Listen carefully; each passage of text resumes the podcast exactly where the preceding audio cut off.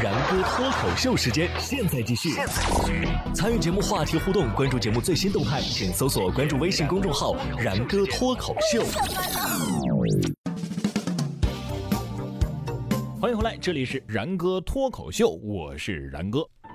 近日，蚂蚁集团公布了 IPO 发行价，A 股为六十八点八元每股，H 股为八十港元一股。按照各自发行十六点七亿股计算，蚂蚁集团此次 IPO 啊将融资三百四十五亿美元，成为全球最大规模的 IPO。蚂蚁集团的实际控股人马云持股百分之八点八，基于发行价，这些股份价值是二百七十四亿美元。这将使得马云的总资产达到七百一十六亿美元，成为全球第十一大富豪。马云这个名字我们都不陌生啊，很多的网友都称呼他为马爸爸。但是关于马爸爸背后的故事，他是怎么一步一步成长起来的，您可能未必了解的那么详细。接下来的时间呢，然哥就给大家好好的介绍一下马云是一个。马云一九六四年出生在中国杭州的一个艺术家庭，幼年顽劣，成绩平平，先后三次参加高考，最后是因为英语成绩突出，才能够如愿的进入大学。他考进的大学啊，叫杭州师范大学。大学时代的马云凭借出众的性格和天赋，成为校园风云人物。毕业之后啊，被分配成为大学的英语老师。这在当时来说，应该是一份非常不错的工作了。但是马云并不安于现状。一九九二年，他利用英语老师的资源，开始人生第一个创业项目，叫做海博翻译社。在马云倾其所有的努力之下呀，海博翻译社终于从一九九五年开始盈利。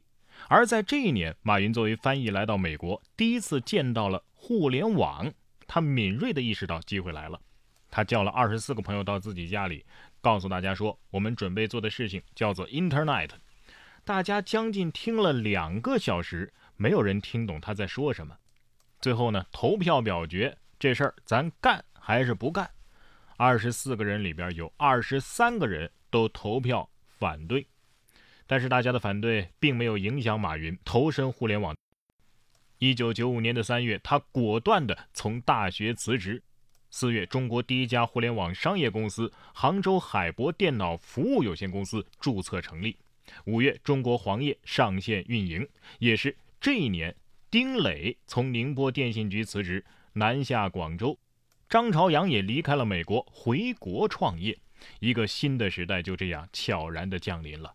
马云从中国黄页开始，开启了自己的互联网创业之路。三年的时间，共进账五百万元。一九九七年，马云放弃中国黄页，率队北上，建设了外经贸部官方网站等一系列国家。一九九九年，他带领团队回到杭州，开始第三次互联网创业。他说：“呀，没有人给我们一分钱，更没有给我们权力和地位。就这样，在什么资源都没有的情况之下，二零零三年，淘宝；二零零四年，支付宝创立；二零零九年，阿里云上线。”阿里巴巴在不断的创新迭代，马云也先后三次成为中国首富。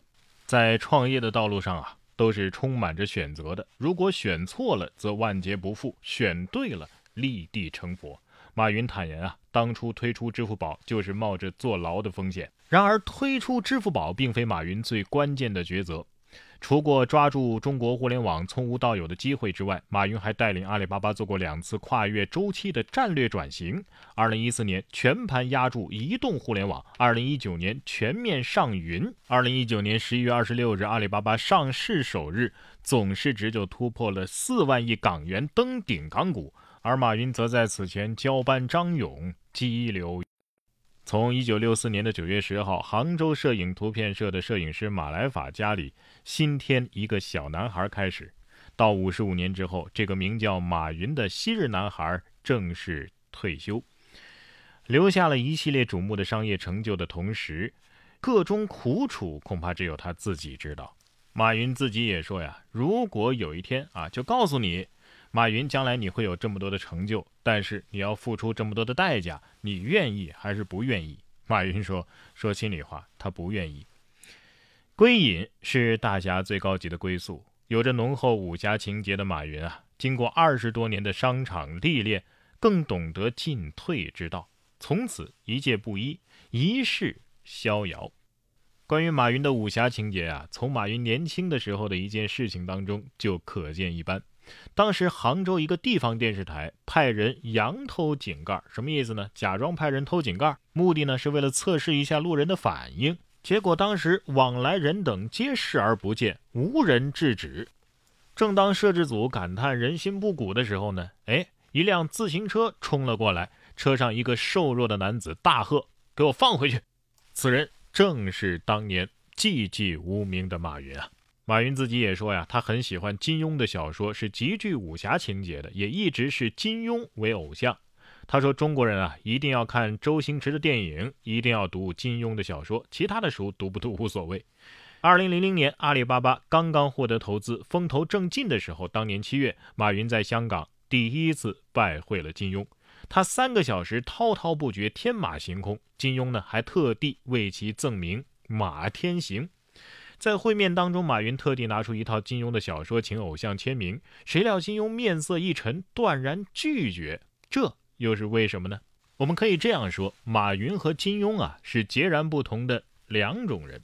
金庸侠骨柔肠，纵情笔端，骨子里是一位书生；而马云呢，则生性好动，不怎么喜欢读书啊。他自己都说了，不读书没什么丢脸的嘛，人可以多做点事情，少读点书。但是这两个性格迥异的人却成了忘年的好友。二零零零年，马云拿着一套盗版的小说去找金庸提名签字，金庸当然断然拒绝，但是在一张餐巾纸上写下了“马云兄，多年神交，一见如故”这样的字样，既有原则又不失风度。这一拉一打之间啊，让马云是钦佩不已。随后，金庸参加西湖论剑，造访淘宝网，与马云频频互动。二零一八年十月三十号，金庸逝世。